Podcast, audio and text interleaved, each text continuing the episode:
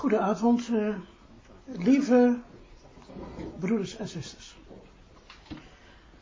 Vanavond wil ik wat losse eindjes aan elkaar knopen.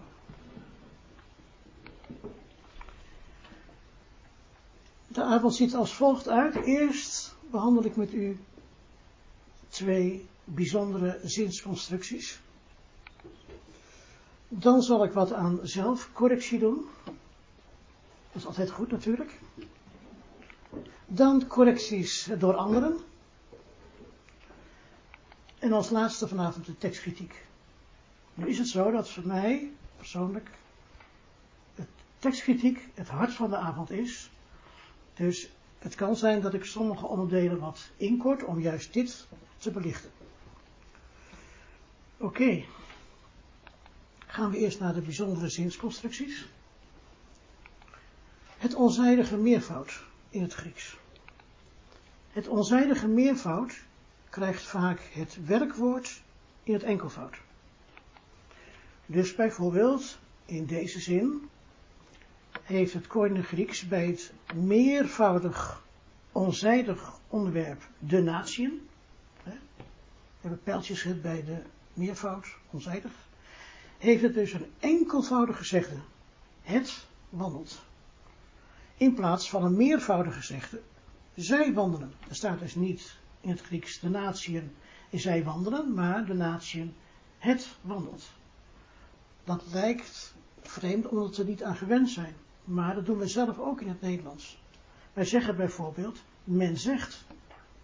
En die men bedoelen wij mensen in het algemeen. Dat is ook meer dan één. Dus wij gebruiken dat ook. Dus zo vreemd is het dus niet. Volgende voorbeeld.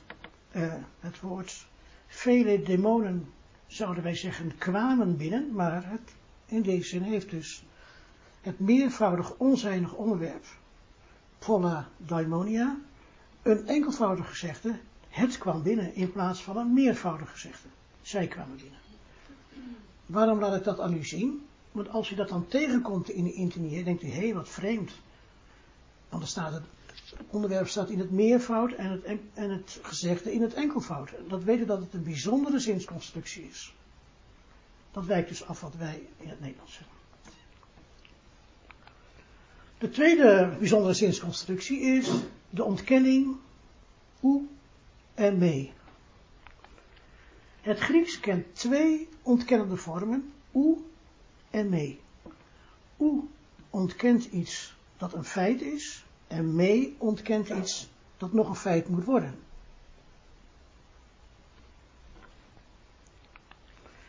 In die zin noemt men oe ook wel een objectieve ontkenning. Iets is niet waar.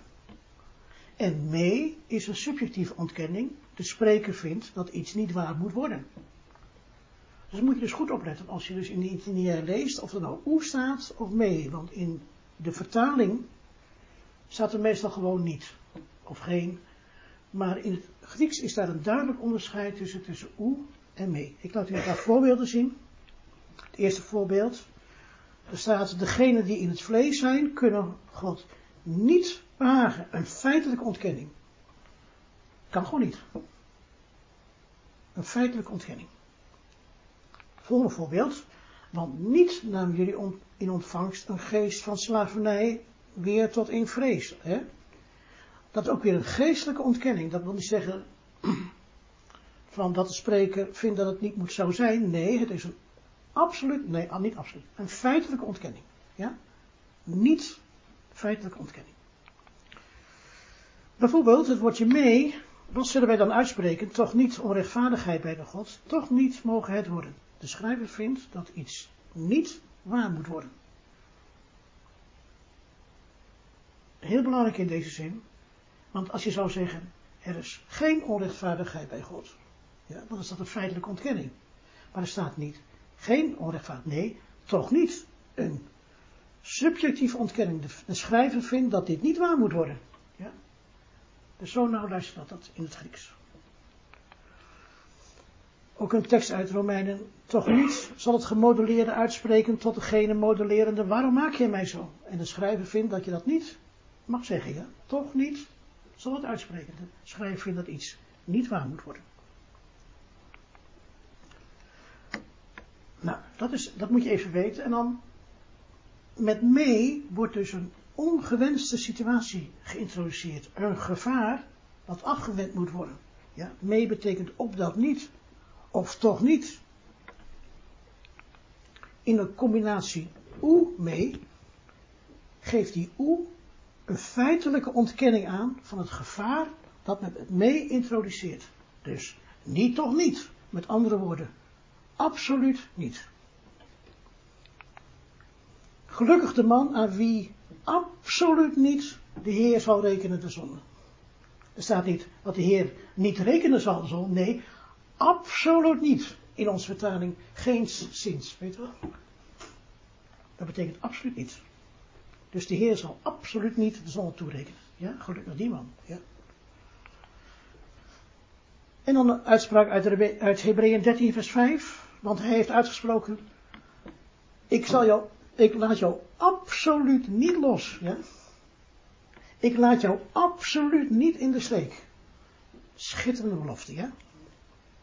Niet gewoon, nee, ik laat je niet in de steek. Nee, ik, nee, ik laat je absoluut niet in de steek. Ja? Ook deze belofte, ook zo geweldig. Ik zal absoluut niet zijn naam uitwissen uit het boek van het leven. staat niet. En ik zal de naam van hem niet uitwissen. Nee, ik zal de naam absoluut niet uitwissen. Ja? Een stellige belofte. Ja? Mooi hè? Ja, mooi. Zelfcorrectie, ja, zelfcorrectie. Als je bezig bent met concordante studie, concordant werk, dan heb je een proces waarin je dus elke keer denkt, nee, het is ik, dat is niet concordant wat ik gedaan heb. Ik moet het toch uh, verbeteren. Uh, André, Piet en ik werken al heel lang met de concordante methode en wij zeggen tegen elkaar, dan snij je in je eigen vlees. Ja? Want je denkt dat je het goed hebt. Nee, je moet jezelf corrigeren. Ik laat nu een voorbeeld zien aan u van zelfcorrectie. De aanvoegende wijs. Ga ik even herhalen wat de aanvoegende wijs is. De aanvoegende wijs stelt het gezegde voor als geen werkelijkheid, maar wel onmiddellijk of gemakkelijk werkelijkheid kunnen worden. In die mededeling zit telkens een element van onzekerheid. In het moderne Nederlands is de aanvoegende wijs bijna volledig verdwenen. Dan vraagt u zich af waarom? Omdat wij moderne mensen denken dat wij het leven maakbaar kunnen maken.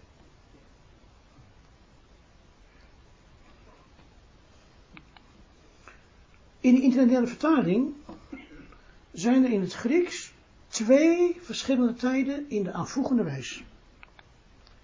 De klassieke Grieks-Nederlandse grammatica maakt geen onderscheid tussen die twee tijden. Zij vertalen het zoals zij op dat moment denken dat het is. Er zit geen systeem in.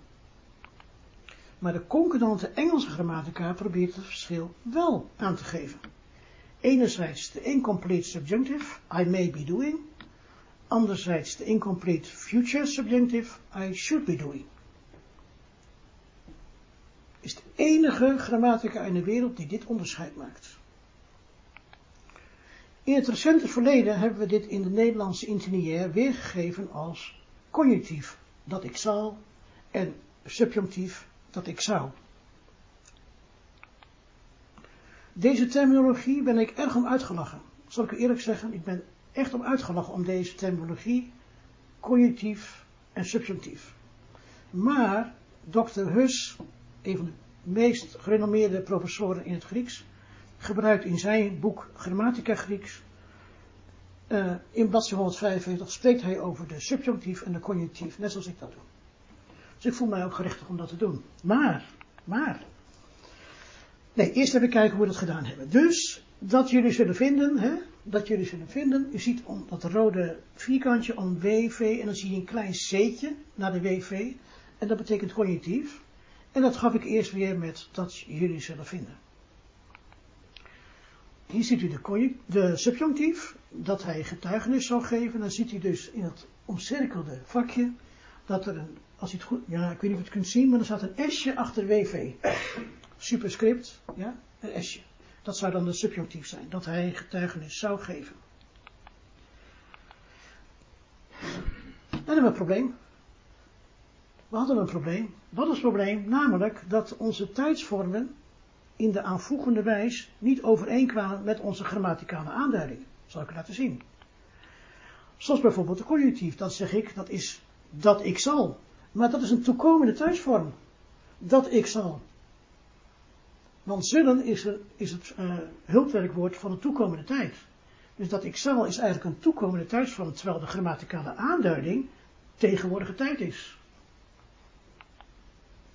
In de voorbereiding op deze les, dat is al vier weken geleden, hebben we dan ook de Nederlandse interlineaire vertaling en de grammaticale aanduiding van de aanvoegende wijze aangepast en op elkaar afgestemd. Dus dat ik zal is nu dat ik en dat ik zou is nu dat ik zal. Dan zie je hetzelfde voorbeeld van Matthäus 2 vers 8 weer. En dus niet meer dat jullie zullen vinden, maar dat jullie vinden. En in de grammaticale aanduiding klopt dat als een bus, ja? Want dan is het WV, aanvoegende wijs, T2, tegenwoordige tijd. Dus ik gebruik niet meer conjunctief, subjunctief, maar alleen maar aanvoegende wijs, tegenwoordige tijd en natuurlijk een aanvoegende wijs, toekomende tijd. Dat hij zal is nu aanvoegende wijs, WV, TT, tegenwoordig toekomende tijd. Toen ik dat gedaan, samen met anderen hebben we dat allemaal veranderd. Goh, wat een werk. En, uh, en toen keek ik per ongeluk uh, in de internier van Eben Ezer. En dat is precies hetzelfde. Wat ik gedaan heb, wat nieuwe, nieuwe vorm. Alleen ze hebben dat, in plaats van dat ik vind, hè, of dat jullie vinden, hè, dat ik vind, hebben zij dat ik vinde. Maar goed, Knieshoor die daarop uh, op let. Maar uh, we moeten toch een beetje onderscheiden van elkaar. Maar, dus we zijn nu, we stemmen nu overeen. Even naar en ik, in de aanvoegende wijs. Daar ben ik heel erg blij mee. Wat?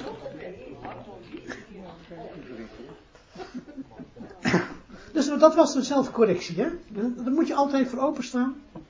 He, soms belt André mee op en zegt, Menno, ik heb toch denk ik een beter woord. Dat kan. En dan praten we uitvoerig over. Soms denk ik, ja. Of soms denk ik, nou helemaal niet. Of soms. En dan ben ik hem later op, ja, misschien heb ik toch wel gelijk. Dus je moet altijd openstaan uh, voor zelfcorrectie. En ook openstaan voor correcties van anderen, want dat gaan we dus nu doen. Correcties door anderen. Allereerst de corrigerende opmerkingen van Rense Post. Rense Post is een Nederlandse broeder die in de Verenigde Staten woont. Hij noemt zichzelf schetsend oprichter en enig lid van de, hoe zit het met de Aoristus vereniging? De Aorist is zijn specialiteit. Ik hoorde van André dat hij zelfs op gaat promoveren.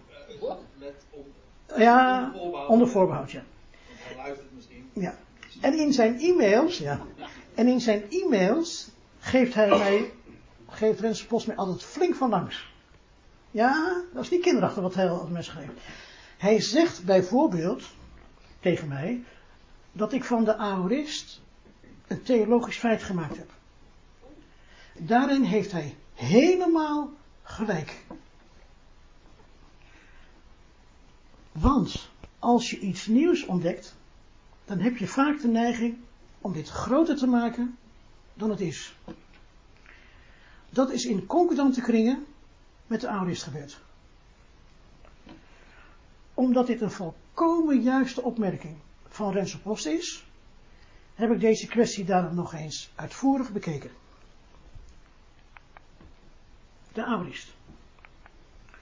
Als je in het Nieuwe Testament de werkwoordsvormen naar tijdsvormen rangschikt, dan zie je verleden tijd 9%, tegenwoordige tijd 36%, toekomende tijd 8% en de voltooide tijd 4%. Samen 57%. Dan missen we nog 43%. Deze 43% is gereserveerd voor de aorist. We gaan nu spreken over het aorist in het Grieks en in het Nederlands. De Griekse aorist komt overeen met ons Nederlands taalgebruik. Dit maakt het mogelijk de aorist op een eenvoudige manier te begrijpen. Wij benoemen in ons gebruik van de taal allereerst onze handelingen als feitelijk, zonder de tijd te bepalen. Ik loop naar mijn werk, ik eet mijn bord leeg, ik ga naar school, ik werk op kantoor.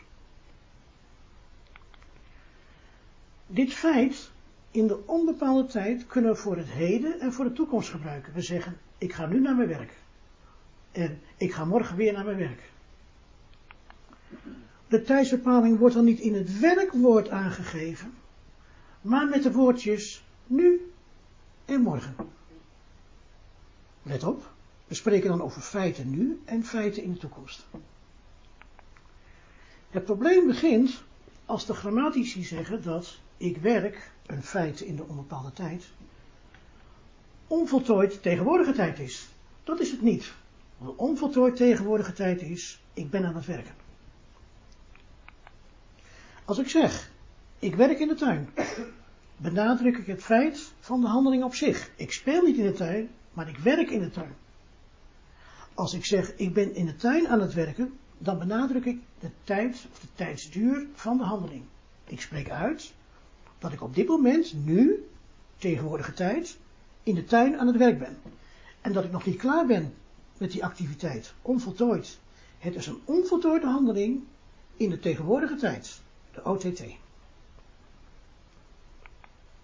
Nu is het lastig dat die vorm ik ben aan het in heel veel gevallen krom Nederlands oplevert. Daarom hebben we in de interniair, de werkwoordsvorm in de onvoltooid tegenwoordige tijd, voorzien van een verticaal streepje. Ik loop met een streepje ervoor om aan te geven dat een onvoltooide handeling in de tegenwoordige tijd is. Dan gaan we spreken over het gebruik van de aorist. De aorist is een indicatie dat de handeling van het werkwoord niet aan tijd gerelateerd is. Dat de tijd van de handeling dus niet belangrijk is. En de andere tijden geven aan dat de tijd juist wel belangrijk is. En dat de handelingen aan deze tijden gerelateerd zijn en daarom speciale aandacht vragen. Het lijkt dus precies andersom als we altijd gedacht hebben. Niet de aorist is speciaal, maar de andere tijden zijn speciaal. Het gebruik van de andere tijden.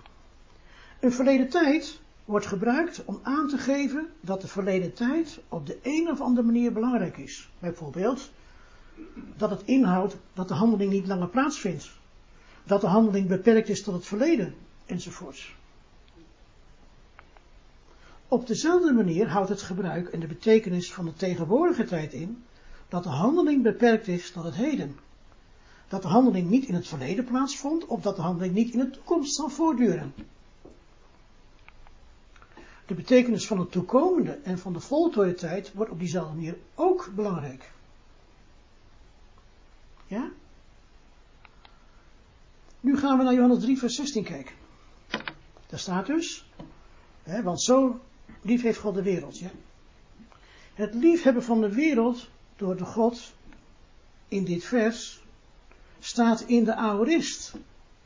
Een feit in de onbepaalde tijd niet aan tijd gerelateerd. Nu gaan we naar 2 Korinther 9, 7. Dan ziet hij weer, hij heeft lief. Ik heb het niet om agapa. Maar, daar staat een streepje. Een verticaal streepje voor hij heeft lief. Gaan we even terug naar de andere. Hij heeft lief. Daar staat een verticaal streepje voor hij heeft lief. Dit is de aorist. Egapesen. Ah, horizontaal, ja, horizontaal. Neem die kwalijk kan. Dank je, Hans. Horizontaal streepje voor hij heeft lief. En dan zie je bij het volgende werkwoord, zie je dus een verticaal streepje. Dat betekent dat het de onvoltooide tijd is. Ga ik nog even terug. Of niet. Agapa in deze zin, in 2 Korinther 9 vers 7. Agapa is een onvoltooide handeling in de tegenwoordige tijd. Een andere werkwoordsvorm dan egabesen. in Johannes 3, vers 16, want dat is een feit, onbepaalde tijd. Waarom is dit nu zo belangrijk? Want het lijkt verschrikkelijk op elkaar. Hij heeft lief, hij heeft lief. Ja, alleen bij de een staat een horizontaal streepje en de ander gaat een verticaal streepje. Nou, belangrijk nou, echt belangrijk dus. Ik ga het u niet vertellen. Agapa is dus wel tijd gerelateerd. Waarom behandel ik deze zin? Deze zin is in de kerkgeschiedenis verschrikkelijk misbruikt. Ga ik u uitleggen. Het liefhebben van een blijmoedige gever door de God in dit vers staat in de handeling onvoltooid tegenwoordige tijd. Hierbij is de tegenwoordige tijd belangrijk. Het heeft in het verleden niet plaatsgevonden en het zal ook niet in de toekomst plaats. Het is nu. Dat de God een blijmoedige gever nu aan het liefhebben is, in de tegenwoordige tijd, roept de vraag op, wanneer is dat nu? Die tegenwoordige tijd. Toch? En dan was de context 2 Korinther 9, waarin gesproken wordt van de materiële ondersteuning door de natie aan de behoeftige heiligen in Jeruzalem. Het liefhebben van een blijmoedige geven door de God is in het vers dus geen aorist. Dat wil zeggen niet aan tijd gerelateerd, maar tegenwoordige tijd. Wel tijd gerelateerd. Alleen geldend in deze specifieke situatie. Kijk, je moet je voorstellen waar de behoeftige heiligen in Jeruzalem. En dan gaat Paulus dus een collecte houden. Onder de natie. En dan zegt hij erbij, jullie hebben zoveel van hen gehad. Aan geestelijke, aan geestelijke dingen. nu gaan jullie materiële dingen geven, ja? En dan zegt hij erbij, God heeft een blijmoedig gegeven lief. Niet in zijn algemeenheid, wat God een blijmoedige gegeven lief hebt, dat hebben ze ervan gemaakt. En evangelisten, ik bedoel niet van het goede bericht, maar andere evangelisten, die zeggen van ja, je moet geven hè, aan de collecte, want God heeft blijmoedig gegeven lief. Misbruik van Gods woord. Want hier wordt gesproken tegen de natie die aan de behoeftige iets moeten sturen. En God vindt dat heel erg prettig dat ze dat blijmoedig doen. Ja? Oké. Zo, kort maar lachen. Nog een correctie, nog een correctie. Ook kreeg ik kritiek van Thijs Amersfoort. Ik zeg er elke keer bij. Een intelligente jonge broeder uit het EH vertaalteam. Naar aanleiding van mijn opmerkingen in des 3. Ik zou erop terugkomen, dat doe ik dus nu ook. De aanleiding van mijn opmerking was een toespraak van André Piet, waarin hij Efeze 4, vers 11 opvatte als een voltooid feit. Dat is deze tekst. En hij geeft inderdaad de afgevaardigden, de profeten enzovoorts. En dan staan dus twee tekentjes voor. Hij geeft een horizontaal streepje en een rondje, superscript. En dat betekent in de concordante terminologie een voltooid feit.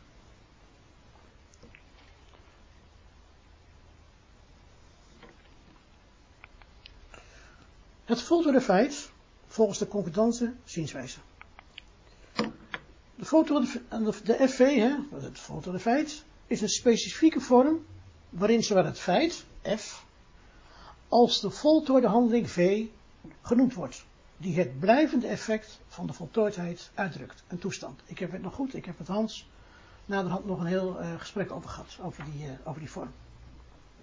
Dit is de concordante zienswijze.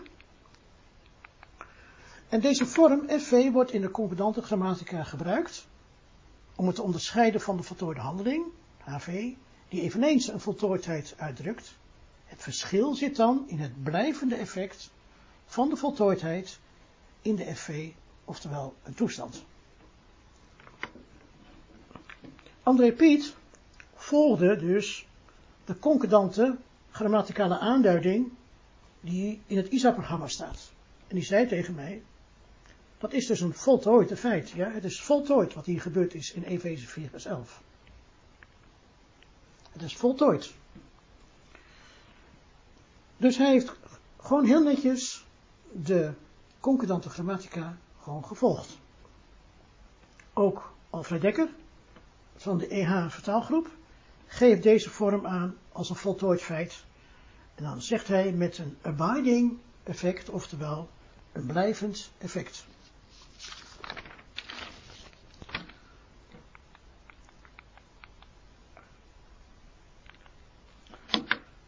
Schreef Thijs mij een uitgebreide e-mail met een artikel van vijf pagina's, waarin hij dus talrijke voorbeelden geeft aan mij, waarin hij zegt uh, dat er geen sprake is van een voltooid feit, zoals de concordante grammatica dat noemt. En ik wil twee van zijn voorbeelden laten zien, wat hij als argument gebruikt.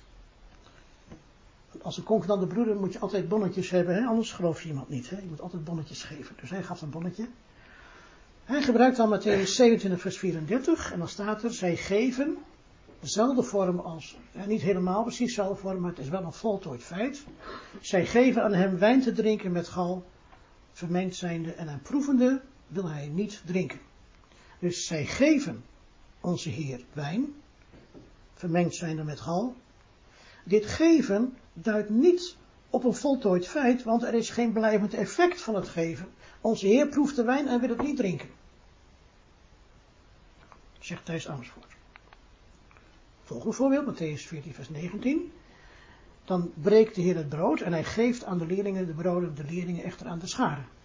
Ook dit geven is geen voltooid feit, want er is geen blijvend effect van het geven. De leerlingen geven brood direct door aan de scharen. Dus, zegt Thijs, duidelijk is dat een eventuele voltooide nuance met het blijvende effect voortkomt uit de betekenis in de context en niet uit de grammaticale vorm. De klassieke grammatica beschouwt dan ook deze zogeheten kappa aorist als een onregelmatige aorist.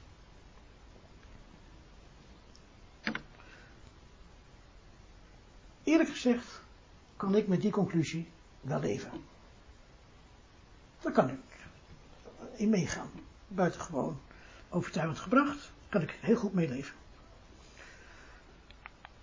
Maar Gernot Fry, ga ik even straks, die komt, deze naam wordt meer genoemd deze avond. Gernot Fry is een editor van het ISA-programma, meewerkende broeder dus. Die verdedigt de concordante grammatica van A1 nog door de FV niet een onregelmatig aorist te noemen, maar een attained fact, een bereikt feit. Met die conclusie kan ik ook leven.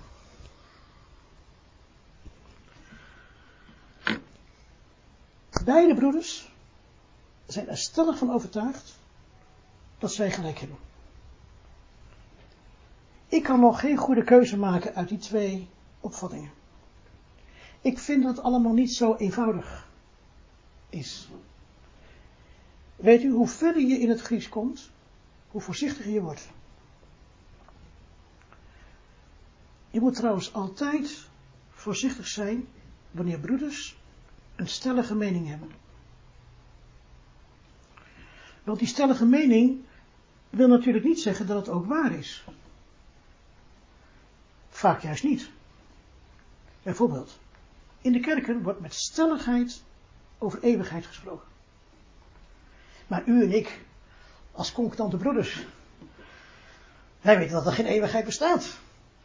Maar Ajonen, die stellige opvatting in de kerken is dus niet waar.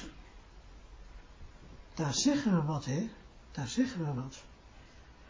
We praten over tientallen miljoenen broeders die in onwaarheid geloven. Die tientallen miljoenen broeders geloven stellig in een eeuwigheid. Maar eeuwigheid bestaat niet. Dat kun je met de Griekse tekst heel eenvoudig aantonen. En als je dat voorzichtig tegen die kerkbroeders zegt, dan worden ze boos. Dat is ook logisch. Want ze zijn verontrust. Ze zien hun zekerheden afbrokkelen. Ja, kerkmensen ook maar gewone mensen. Ook binnen concordante kringen heb je stellige opvattingen. Waar je trouwens ook wel wat vraagtekens bij kunt zetten. Dat gebeurde in mijn vorige les. Ik stelde een concordante opvatting ter discussie. En er was een heel lieve broeder, die ik zeer lief heb, die daar aanstoot aan nam.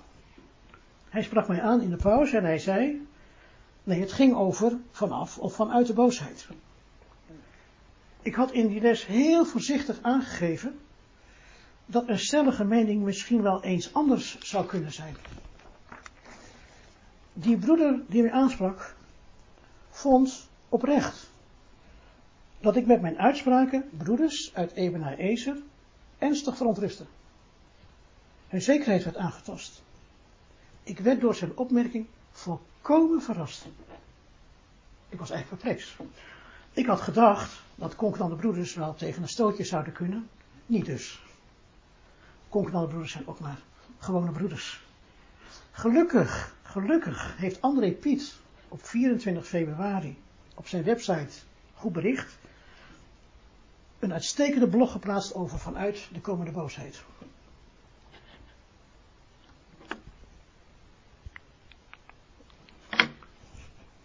Met die blog op goedbericht.nl heeft André mij vanuit de komende boosheid van Emen naar gered. Nou, grapje, grapje, grapje, grapje. Ja, weet Grapje, hè? Grapje. Want ik zal u zeggen, want ik zal u zeggen, ik heb de afgelopen week over die opmerking van die broeder heel wat nagedacht. Ik denk er iedere dag aan, wat hij gezegd heeft. Ik denk er iedere dag aan. Ik vraag mij al vier weken af waarom die opmerking mij zo geraakt heeft. Ik was gisteren in de bibliotheek. Dan las ik de kranten over de verkiezingsuitslagen. En dat er veel vreugde, maar ook veel verdriet was bij de verschillende partijen.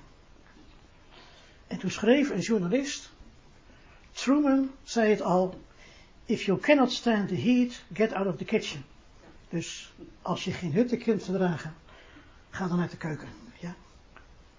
Deze uitspraak wil ik allereerst op mijzelf toepassen. Kijk, ik ben eigenlijk een studeerkamermens. Ik ben heel slecht in openbare bijeenkomsten. Daar kunnen vele broeders over getuigen, maar ik ben heel slecht in openbare bijeenkomsten. En als ik dan commentaar krijg, zoals de vorige keer, dan zeg ik tegen mezelf, zie je wel, je moet ook niet te veel op de voorgrond treden. Ja. In de auto hier naartoe sprak ik met André en André, André senior en André junior over mijn gezondheidstoestand. Daar kan ik wel heel lang over uitweiden, maar uh, bij mijn ziektebeeld hoort omdat ik niet goed hitte kan verdragen.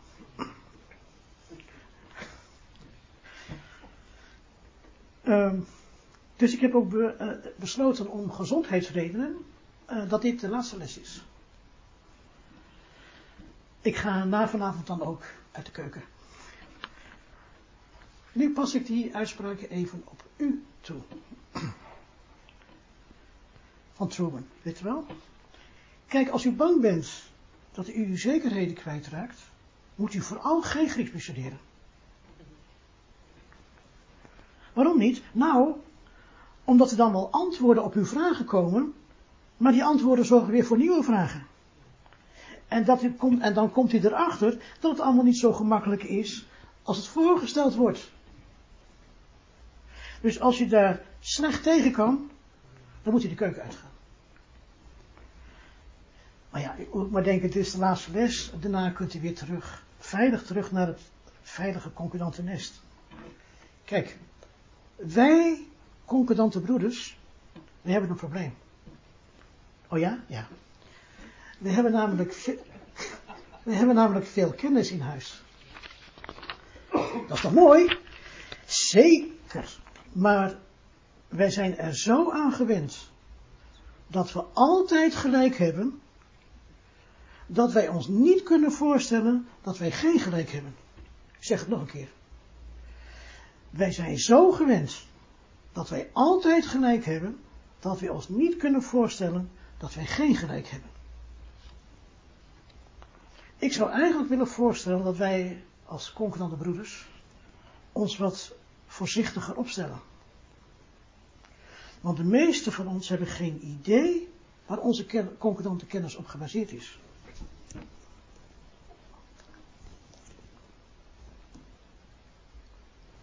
Dan zegt u, hé, hey, natuurlijk, op de concordante literatuur. Zeker, en waar is die concordante literatuur dan op gebaseerd? Nou, op de concordante vertaling. Nou, en waar is die concordante vertaling dan op gebaseerd? Nou, allereerst op de etymologische interlineair van de concordant Griektekst.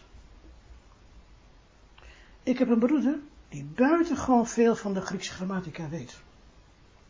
U heeft zijn naam al op de slide gezien. Hij heet Gernot Fry.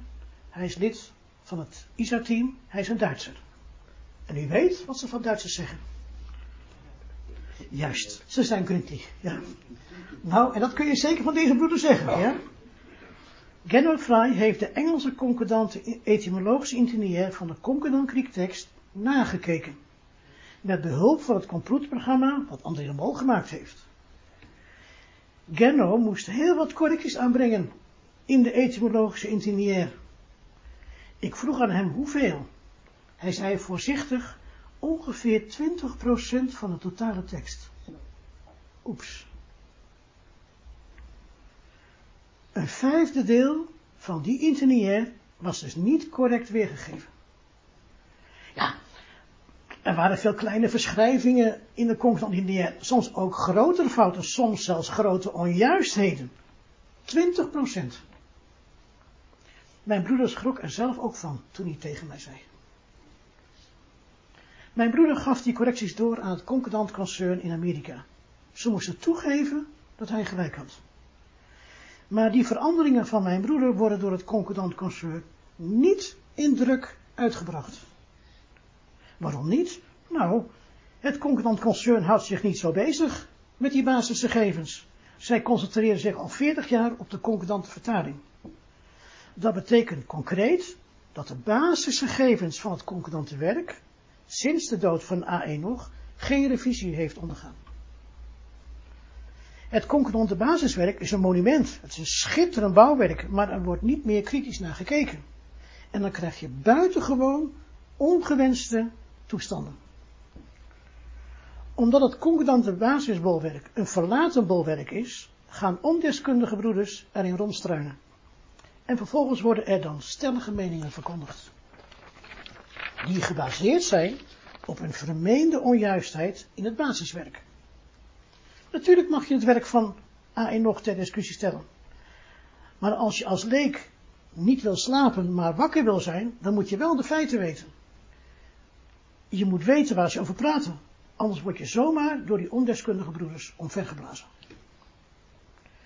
Wat is op dit moment dus de situatie onder de concordante broeders?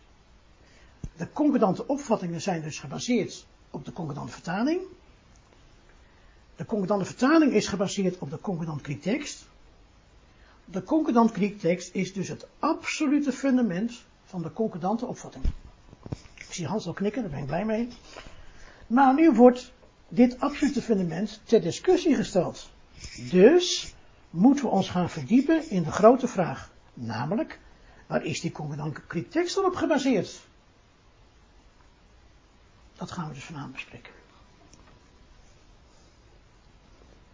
Ik zie Hans goed knikken. Dat Oké. Dus we gaan. Dank je Hans, dank je knikt alleen maar dat ik bedoel dat je goed kan volgen. Ja. Dit was het bruggetje, want ik ga het eigenlijk vanavond om de tekstkritiek. Dus ik heb dit bruggetje even gemaakt, niet om ons nou allemaal een beetje ongemakkelijk te voelen, maar om te zeggen, waar gaat het om? Waar gaat het om? Het gaat om de concordant tekst. Dat is het absolute fundament van alle concordante opvatting. Wat voor concordante opvatting je ook hebt, je moet het altijd toetsen aan de concordant tekst. En dan is natuurlijk de vraag, waar is die concordant tekst dan op gebaseerd? Ja? Of niet? Goed. Dat noemen we dus tekstkritiek. Erg interessant hoor. Tekst, erg interessant. Tekstkritiek. Tekstkritiek, niet te verwarren met schriftkritiek, heeft als doel de oorspronkelijke tekst van de oude geschriften door middel van vergelijking van een aantal verschillende bronnen te achterhalen. De heuristiek is de wetenschap die een stamboom van de teksten maakt en ze indeelt in tekstfamilies. Hierdoor kan men proberen te komen tot een benadering van de originele tekst. Luister goed, een 100% zekerheid wat betreft de nauwkeurigheid van het resultaat kan men nooit claimen. Hoort u dat? Je kunt nooit 100% zeker weten of je de originele tekst hebt. Tekstkritiek van het Griekse Nieuwe Testament tekst is noodzakelijk, omdat de oorspronkelijke handschriften, de autografen, verloren zijn gegaan en men alleen beschikt over kopieën van deze autografen. De geschiedenis van de tekstkritiek. Eerste periode is kopieën van de originele handschriften tot ongeveer het jaar 150. Kopieën van de kopieën van 150 tot 325. Dit bedenk ik niet zelf, dit kun je overal in elk handboek lezen. Tekstkritiek in de middeleeuwen, 350 tot 1500. Het voorbeeld is de Codex Sinaiticus, want in de Sinaiticus zijn dus correcties aangebracht gebracht op basis van tekstkritiek. Men vermoedt dat de correctoren andere handschriften ter beschikking hadden en daardoor een eerste vorm van tekstkritiek uh, toepasten. Tekstkritiek in de periode van de Reformatie, 1500 1648.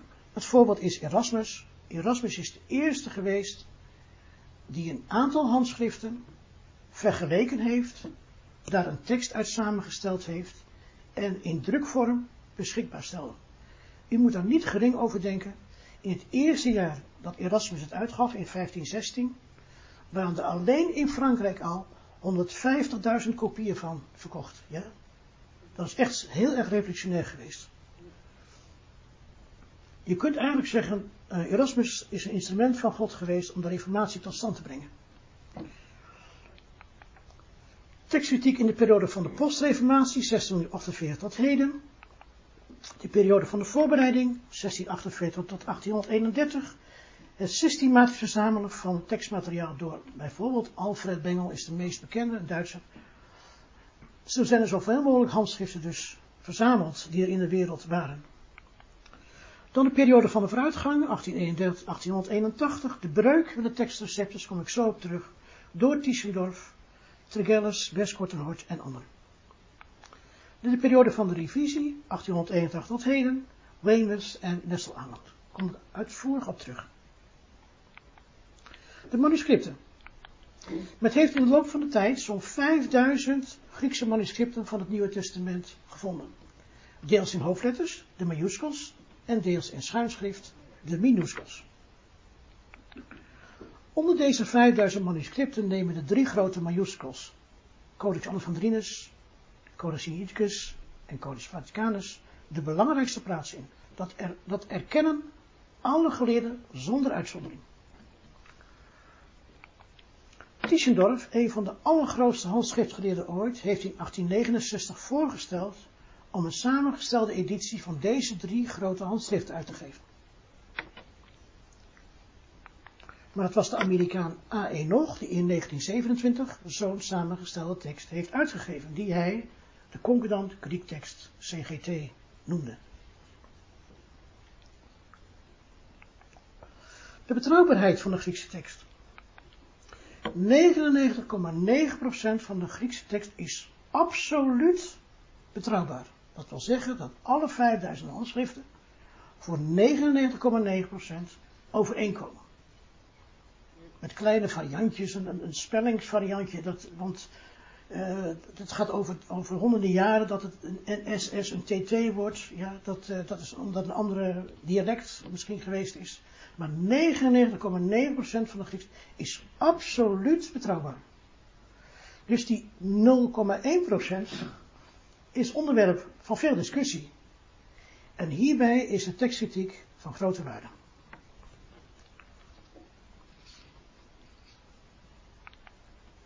De uitgave van de Griekse tekst. Er zijn verschillende uitgaven van de Griekse tekst, zoals de tekst van Erasmus Stephanus, de zogeheten Textus Receptus, waar de Statenvertaling op gebaseerd is, en de King James. De Resultant Greek Testament van Weymouth, de tekst van Nastel Anand en de Concordant tekst van A. Enoch. Op dit moment is de Nestel Anand de meest gezaghebbende uitgave van het Griekse Nieuwe Testament. Alle, en ik herhaal alle, alle moderne Bijbelvertalingen wereldwijd zijn gebaseerd op deze tekst van Arnold. In ISA Pro, hebben we erachter gezet, dan zegt hij waar is die nou? Nou, die komt eraan. Hebben we dus de volgende uitgave van de Griekse tekst. De tekstrecepten staat erin, in de bewerking van Scrivener. De Nestor Arnold in de editie 28 en de Concordant tekst van Aaien nog, editie 4.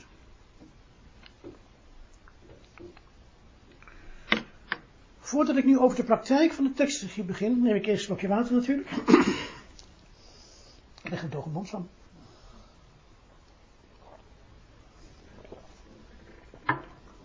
Waarom moet u dit weten? Dat zal ik u vertellen.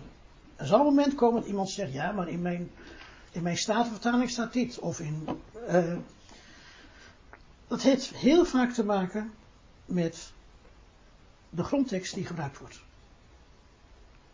En, ik kan, en het zou een onvolledige Griekse cursus zijn als ik u niet iets zou vertellen van de, de grondtekst van de handschriften. Voor ons is natuurlijk het meest interessant wat nog gedaan heeft. Dus we gaan de praktijk van de tekstkritiek bekijken aan het werk van de editor van de concurrentie tekst, andere woorden nog. Dus hoe heeft de editor van de concurrentie tekst zijn beoordelingen gemaakt? Het eerste voorbeeld. Romeinen 8 vers 28. Hier zie je een aantal vertalingen. De concurrentie tekst, de MBG, de Statenvertaling en de MBV. En ik heb erachter gezet op, op welke grondtekst het gebaseerd is. Dus de CLV is natuurlijk de concurrentietekst. De MBG is gebaseerd op de NH26. De standaard, de standaard uh, of de Statenvertaling is gebaseerd op de tekstreceptus. En het MBV ook op de NH26 tot 28. En wat zie je dan? Dan zie je dus twee verschillende lezingen, namelijk van de concurrentie tekst is dat God alle dingen doet medewerken naar goede. Dan zie je bij de MBG dat het tussen haken staat. Dat is altijd heel vervelend tussen haken. En weet je waarom? Staat het toch? Je ziet het toch of niet? Je kan zeggen, ja, het staat tussen haken. Nee, want je, je ziet dat het, je vergeet dat het tussen haken staat als je het, als je het eh, voorleest, ja? Begrijp je? Dus tussen haken vind ik altijd een beetje sneaky. Maar goed, MBG heeft dat heel sneaky gedaan. Maar je ziet bij die andere teksten dat God niet alle dingen meewerkt, namelijk dat alle dingen werken mee te goed. Dus in de Statenvertaling alle dingen werken mee te goed. Niet dat God alle dingen doet mee, maar dat alle dingen medewerken ten goede. In de NBV ook. Alles bijdraagt aan het goede. Hier wordt God dus niet genoemd. In de Statenvertaling niet, in de NBV. Hoe komt dat? Omdat het niet in de grondtekst staat die zij gebruikt hebben. Dat is het belangrijke dus van tekstkritiek. Dus als iemand tegen me zegt, ja, God doet alle dingen meewerken, hoe zeg ik ja, het ligt eraan welke grondtekst je gebruikt. Begrijp je? Zo werkt dat dus. Hoe komt nog eraan? Hoe komt nog? Ja. Ja, maar dat is, ja, dat is toch zo niet? Ja, ja duidelijk? Ja, ik geloof het duidelijk. Ik geloof dat kwartje viel. Ja, dat duidelijk. Hoe komt nog nou aan dat God alle dingen doet medewerken te goede? Ja, dat is natuurlijk de vraag. Want hoe komt nog eraan? Toch, of niet? Dan moet je dus naar de concurrent tekst kijken. Die ziet er dus zo uit. En dan zie je dus dus als je dan kijkt in de tekst eh, die omcirkeld is, zie je dan staat, uh, is together acting the God into good. En dan zie je dus staan bij de God, hotheos, zie je staan, es omits de God. Zie je dat staan? Dat betekent, de Sinaiticus laat de God weg. Dat betekent in concreto, dat Codex Alexandrinus heeft hotheos, Codex Vaticanus heeft Hotheos. En Codex Sinaiticus heeft niet Hotheos. En de editor van de Concordant Critex kiest dus voor de meerderheid binnen die drie grote handschriften. Ziet u dat? Heel belangrijk principe. Dus nog zegt, luister eens, twee tegen één, twee getuigen tegen één. Uh, ik kies voor de, voor de meerderheid. Heel democratisch, ja? De meerderheid wint, ja? Dus het wordt dus bij nog in de tekst dus Hotheos. Dus hij vertaalt dus in zijn vertaling de God, hoe komt hij eraan? Nou, dat staat in twee van de drie grote handschriften. Dat is zijn bewijsmateriaal. Ja? Dat is duidelijk, hè? Oké, het tweede voorbeeld. Ik net voor de pauze. Romeinen 1 vers 1. Dan ziet u staan, dat dus Statenvertaling heeft een dienstknecht van Jezus Christus. NBG heeft dienst van Christus Jezus. NBV heeft een dienaar van Christus Jezus. En, en dus concordant Little Version, hè, van dus de concordante tekst. Concordante vertaling heeft ook een slave of Christ Jesus. Oké, dan gaan we naar de concordant tekst. En dan ziet u iets merkwaardigs. Ik weet niet of u het ook ziet. Er staat dus bij Christus Jezus, staat er dus, A en S hebben dus Jesus anointed. Die hebben dus Jezus Christus. Ziet u dat? Wist ik ook niet hoor. Hier zien we een opmerkelijk feit. Twee getuigen, Alexandrinus en Sinaiticus, tegen één Vaticanus, dat hier eigenlijk Jezus Christus moet staan, in plaats van Christus Jezus. Hier heeft de editor van de Concordant tekst dus een persoonlijke voorkeur voor de Codex Vaticanus.